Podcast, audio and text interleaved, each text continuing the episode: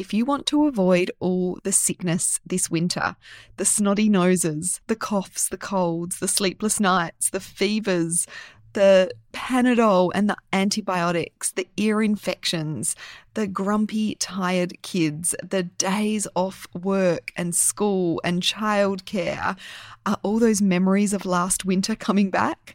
I'm here to tell you that it doesn't have to be that way this winter. I have a free online masterclass three simple ways to boost your kids' immunity to avoid a winter full of sickness. It's on demand, meaning you can register and watch it straight away or watch it at a time that is convenient for you. Head on over to naturalsuperkids.com forward slash immune and you will be able to sign up. In the masterclass, I am covering our natural, simple, and effective approach to avoiding winter infections, how to boost your family's immunity with our proven three step naturopathic strategy that is really easy for you to implement as a busy mum. We're going to talk about the immune depleters that you need to avoid so you're not wasting time and money building up your kids' immunity that is just being depleted by these common foods and environmental factors. I am sharing heaps of practical tips. I promise it will be an hour well spent. You can register again at naturalsuperkids.com forward slash immune. I can't wait to hear how you find it and to give you the tips to make this winter healthier. Before we get into today's episode, I want to let you know about a really valuable free resource that we have.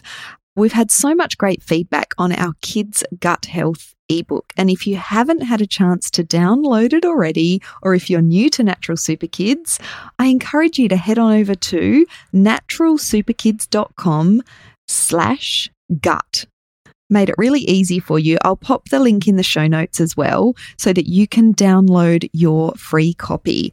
And in this ebook, we cover the foundations, why your kids' gut health is so important, how your kids' gut health can influence things like their immune system, their allergies, their eating preferences, their mood, their behavior. It has such a big impact on a child's overall well being. And I talk you through some practical strategies and use an analogy that your kids' gut health is like a garden. And if we can just tend to it in simple ways every day, we can take really good care of it and it can have a positive influence on our kids' overall well-being. So head on over to naturalsuperkids.com forward slash gut to grab your free copy. I know you'll find it really valuable.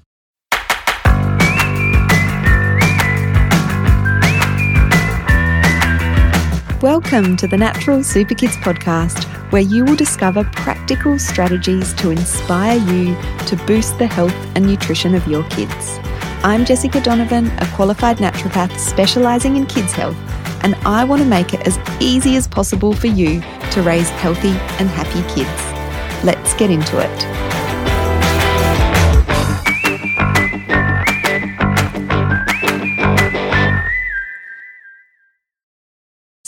Spring is here in the southern hemisphere anyway. So if you're in Australia or New Zealand, we are well into spring, um, or any of the other countries that live on this side of the world. And spring is just such a such a lovely time. That feeling of newness, that feeling of warmth in the air, the flowers blooming, you know, the birds and the bees, all of that lovely, lovely stuff. But for a lot of people, spring is not a time of of celebration celebration. Um, it's a time of, of when the allergies really start, the hay fever the sneezing, the itchy eyes, and all of the irritation that goes with that. And you know, there's there's different degrees of hay fever um, and these sorts of seasonal allergies. And for some families, it can really affect the family or the child's quality of life. Um, so I wanted to to cover this in a podcast episode because you know the the go to I guess are the other um, the pharmaceutical antihistamines, which can really provide some relief.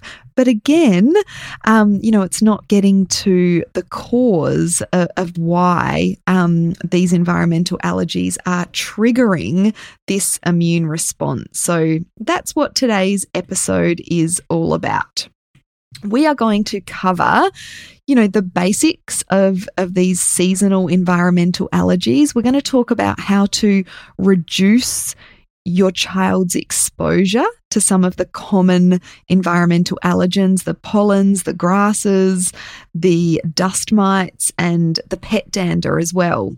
Um, and I'm going to talk through some, some naturopathic principles that we want to think about um, and remedies that can really help to relieve um, these allergy symptoms, but also address that underlying immune imbalance that is causing the immune system to react to these things within the environment. So, an allergy, just to, you know, really kind of put it basically, is an abnormal overreaction of the body's immune system to a substance which, under normal conditions, is harmless. And over the last three decades, we've seen a huge increase in allergies, hay fever, and asthma, which of course can be triggered by things like pollens and grasses as well. And in Australia, allergies affect one in four people. 20% of people suffer with some degree of hay fever, and up to 25% of kids now have asthma. So these, these figures are rising. And what we do know is that well, the the hygiene hypothesis states um, that a lack of childhood exposure to microbes increases susceptibility to allergies. Now, I'm not going to go into detail about this because we have a, a, whole podcast episode dedicated to the hygiene hypothesis. So if you haven't listened to that, that is episode six of the Natural Super Kids podcast, way back when we first started. So it's a really interesting kind of idea. Um, and you know that there's a lot of controversy about it but it is it is a hypothesis and it is thought to be playing a really big a really big part of the increase in things like allergies and hay fever um, and asthma. And we also know that kids that have older siblings, that have pets, or that grow up on farms have a decreased likelihood of allergies. And that really links into the hygiene hypothesis because kids that do have pets or grow up on farms or have older siblings have generally been exposed to more microbes in their very early life. And so you know, that is thought to really protect us against allergies. Uh, and again, we go into that more in episode six of the Natural Super Kids podcast. So let's have a have a look at some of those really common environmental allergens that are causing the these hay fever type symptoms. So, the first one I want to look at is the pollens and grasses, which, of course, are a very common cause of seasonal allergies, um, such as hay fever. And when people are allergic or sensitive to pollens and grasses, they get things like sneezing, congestion, itchy, watery eyes, runny noses. Um, pollens and grasses can definitely exacerbate or set off asthma symptoms. Sinus headaches can be a problem, and even eczema can flare up at these times. You know, environmental allergies can be a big contributor to eczema that are often overlooked. And these symptoms, if pollens and grasses are an issue, are most common in spring and early summer when these, these pollens um, are at their highest. And symptoms will generally improve with, with rain because that reduces the amount of pollens in the environment.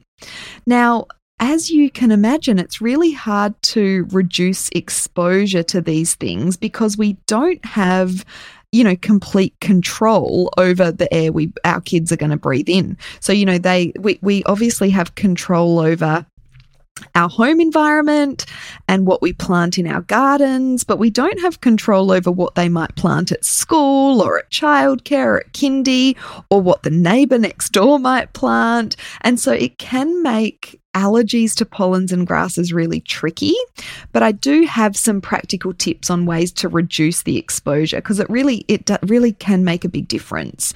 Um, closing windows and doors, um, especially on hot, dry, windy days when those pollen counts tend to be at their highest. Um, it can be a good idea for kids to shower when they come into the home um, after they've been out at school or after they've been doing outdoor activities, um, and also to damp brush pets before they come into the home and dry clothes inside if your kids are having real issues with pollens and grasses. Because if we are popping our clothes out onto the line to dry, they can be exposed to different pollens and then our kids can our kids symptoms can be exacerbated when they're wearing clothes. Now, I'm generally a big fan of, you know, line drying clothes, uh, but for kids with pollen and grass allergies or sensitivities, you know, that change can make a big difference to their symptoms. Um, uh, planting a low allergy garden can also help. Uh, and just, you know, there, there's a lot in this, but Australian Indigenous plants um, tend to be low allergy. So, so planting those those native plants in our gardens rather than the the European trees, uh, which are so sort of common in Australia, uh, can make a big difference as well. Um, and popping the air conditioner on can help with these kinds of symptoms, whether you're in the car or at home.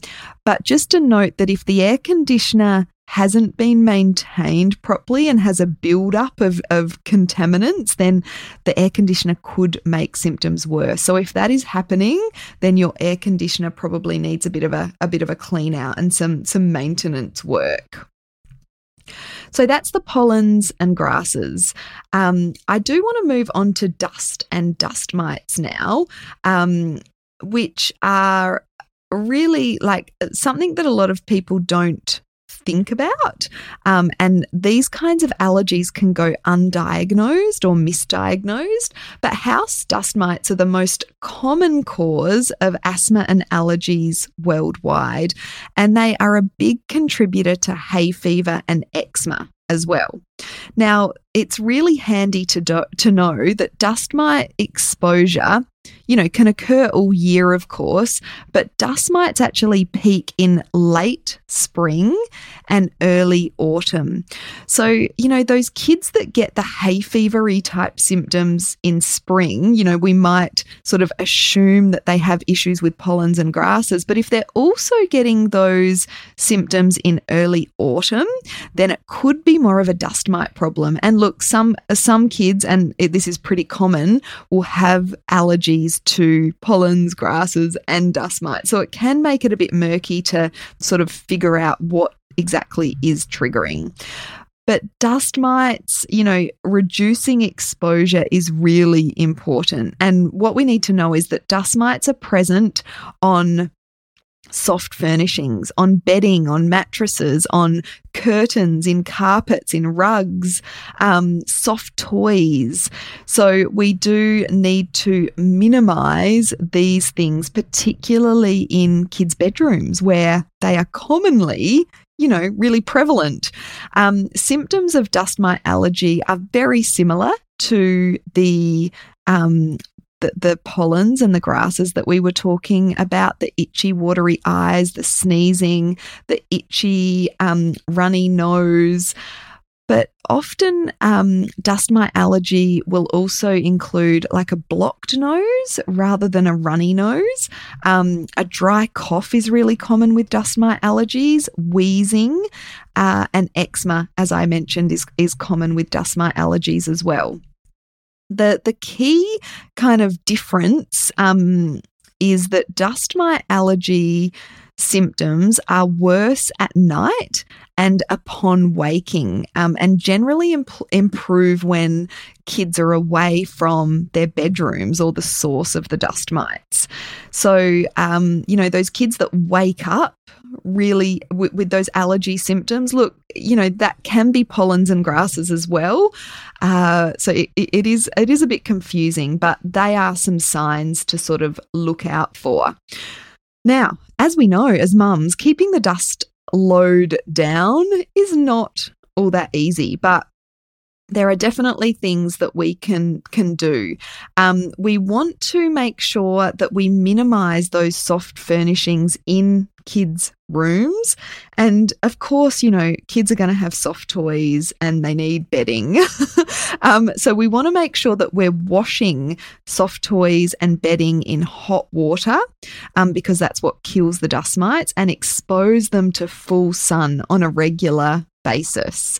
Um, and we want to minimize, you know, the, those sorts of things in their room as well. We, you know, if we can get rid of the carpet, that's a really good, good option in a kid's room.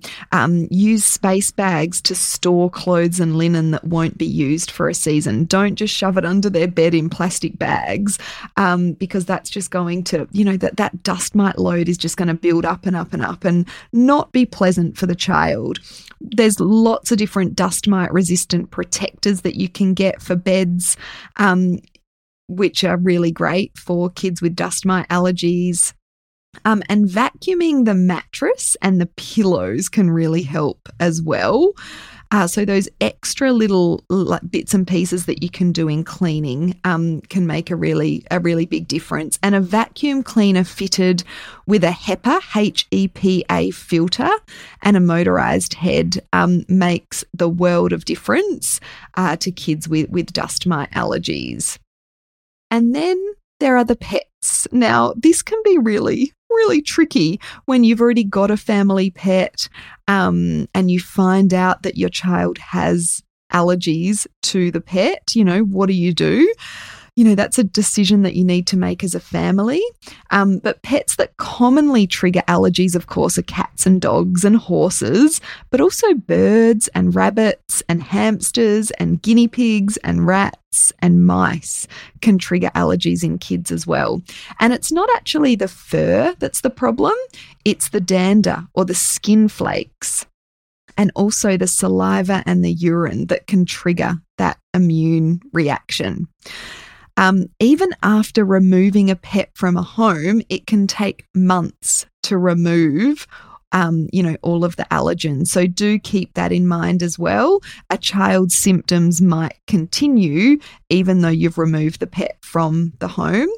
Um, and you know the the symptoms for for pet dander allergies are, are very like very um, similar to the hay fever symptoms, and also pet dander can um, exacerbate asthma, eczema, and also lead to lead to skin problems such as hives. So the good news is there are low allergy pet options, things like turtles. We actually have a turtle, not for allergy um, reasons, but turtles are great. They're such a low maintenance pet.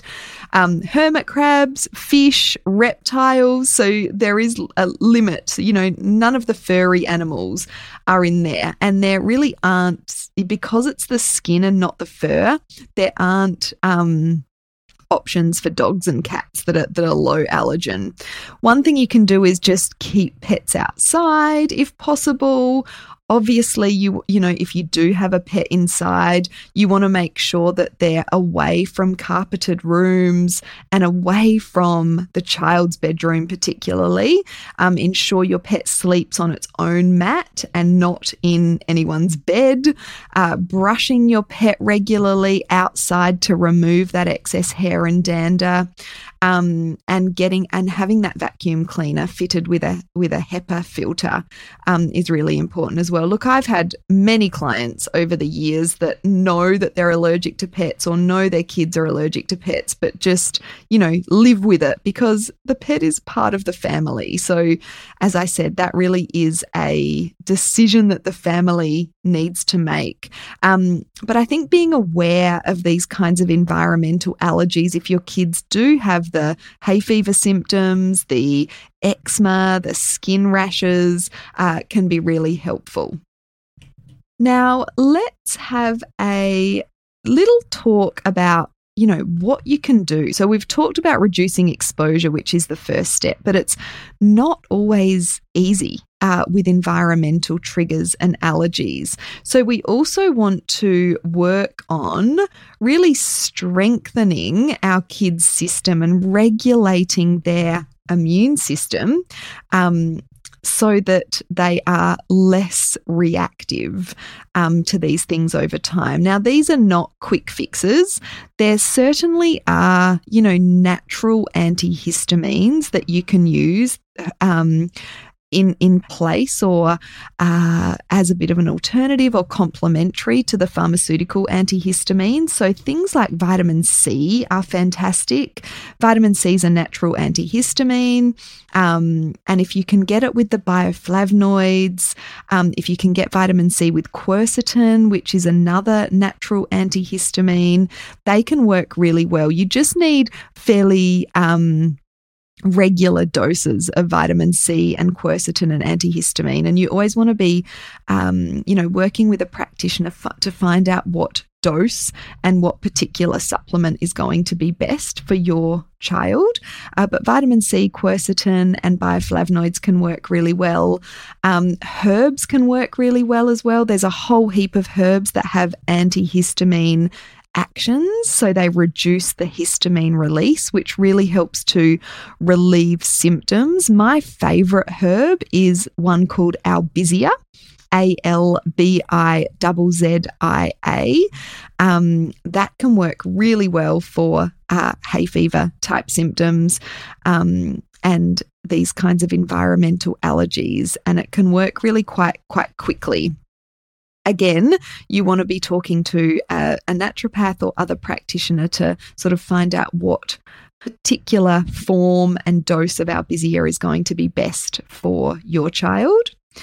Uh, and just generally supporting the immune regulation. So, I've talked before about how the immune system is kind of like a seesaw. You know, we've got the part of the arm of the immune system that's responsible for protecting us against viruses and other infections.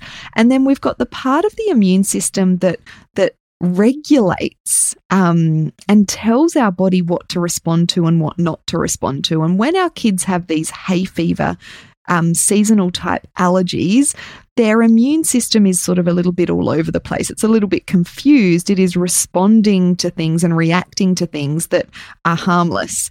Uh, so it's like we're, we're training the immune system to be a, a little bit more selective about what it what it responds to, and we can do that with um, things like vitamin D. Vitamin D is a fantastic nutrient for immune regulation, and we know from the research that vitamin D improves improves allergy tolerance and it also improves microbiome diversity. So um, that's a good thing for allergies as well. It makes our microbiome or our our gut bacteria nice and healthy and diverse. So vitamin D is a great uh, nutritional supplement to be thinking about for kids with seasonal allergies. And the other thing um, that is a must with any sort of, of allergy is a probiotic. So as I was just saying, that that diversity within the microbiome is really important for allergy tolerance and protection against allergies. So getting things like fermented foods into our kids with allergies can it can be a really good idea except if they you know they do have the the um, you know, extreme histamine reactions. Because, just a little side note, if your child does tend to get worse with fermented foods or you notice that's flaring up symptoms, that's a key sign that they, um, you know, that, that their histamine levels um, are, are really high. And so you don't want to be giving fermented foods to those kids. But um, a lot of the time, the fermented foods can be really helpful for kids with allergies. And looking at specific probiotics that improve allergy tolerance, uh, something like the Lactobacillus rhamnosus, LGG, strain of probiotic has got a lot of research showing that it really does help to improve the allergy tolerance. So, um, looking at specific probiotics for allergies can be really helpful as well.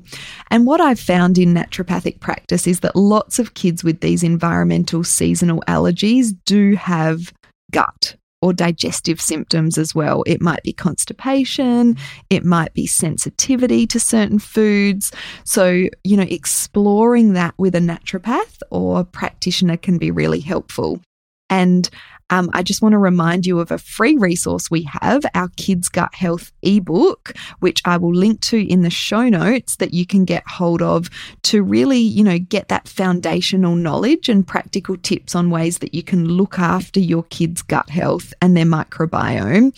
Um, and over time, that really does help to protect against allergies and strengthen a child's allergy tolerance. Now, I feel like I've talked a million miles an hour today. Um, and that really is a, you know, a good introduction to environmental allergies. If you are a Natural Super Kids Club member, we have a more comprehensive masterclass on environmental allergies in the membership portal. So do check that out if you are wanting to explore this further and you're a club member.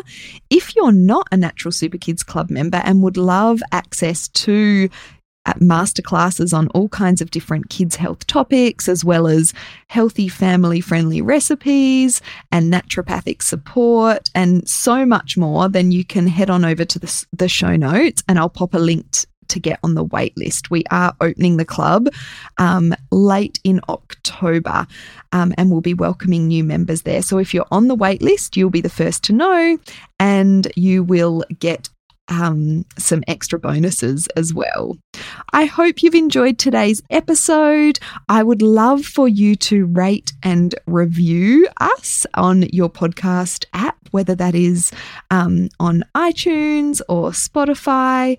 Uh, yeah, really appreciate any reviews, and I'll see you next week.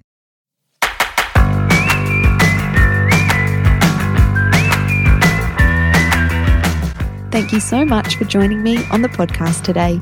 Head on over to our website, naturalsuperkids.com, for the show notes for this episode, as well as a whole heap of inspiration to help you raise healthy and happy kids. I'll see you next week.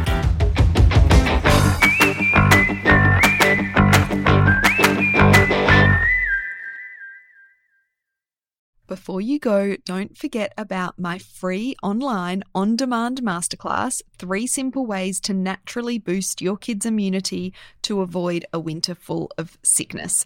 I'm sharing my practical tips on ways that you can strengthen your whole family's immune system to avoid the onslaught of winter infections so your family can stay healthy and well this winter. You can sign up at naturalsuperkids.com forward slash immune.